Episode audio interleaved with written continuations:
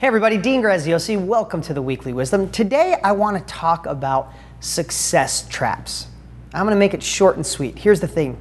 When you think you're somewhat successful, it is so much harder to get out of it. When life is good, when it's okay, when you can get by, that's when a lot of times we don't make a move. You see, when something fails miserably, when the relationship has failed miserably, it's easy to change, to make it better, or to have to end it.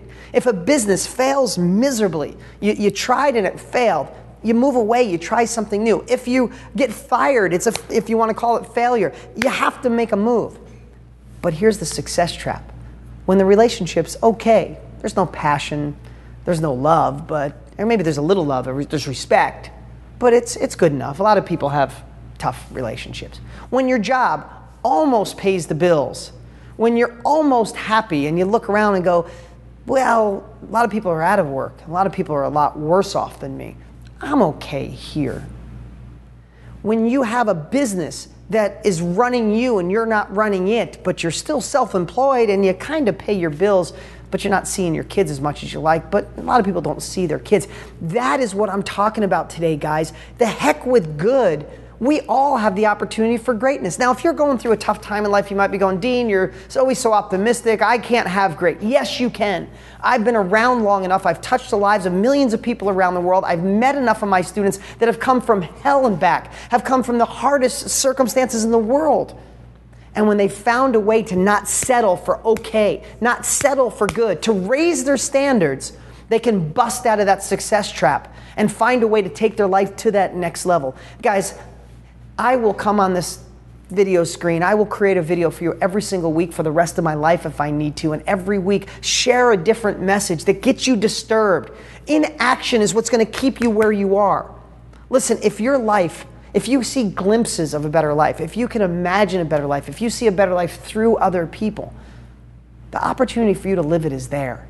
And I'll scream from mountaintops. I'll do a video every single week. I'll do whatever it takes to show you that if you can make tiny shifts in your habits and your beliefs, if you will raise your standards, if you'll not settle for okay, if you want to realize that you can live with passion and intimacy and love and success and abundance and prosperity, if you'll just believe it and take an action today, let's get you out of a success trap or get you out of status quo and get you on that journey, on that path to the next level.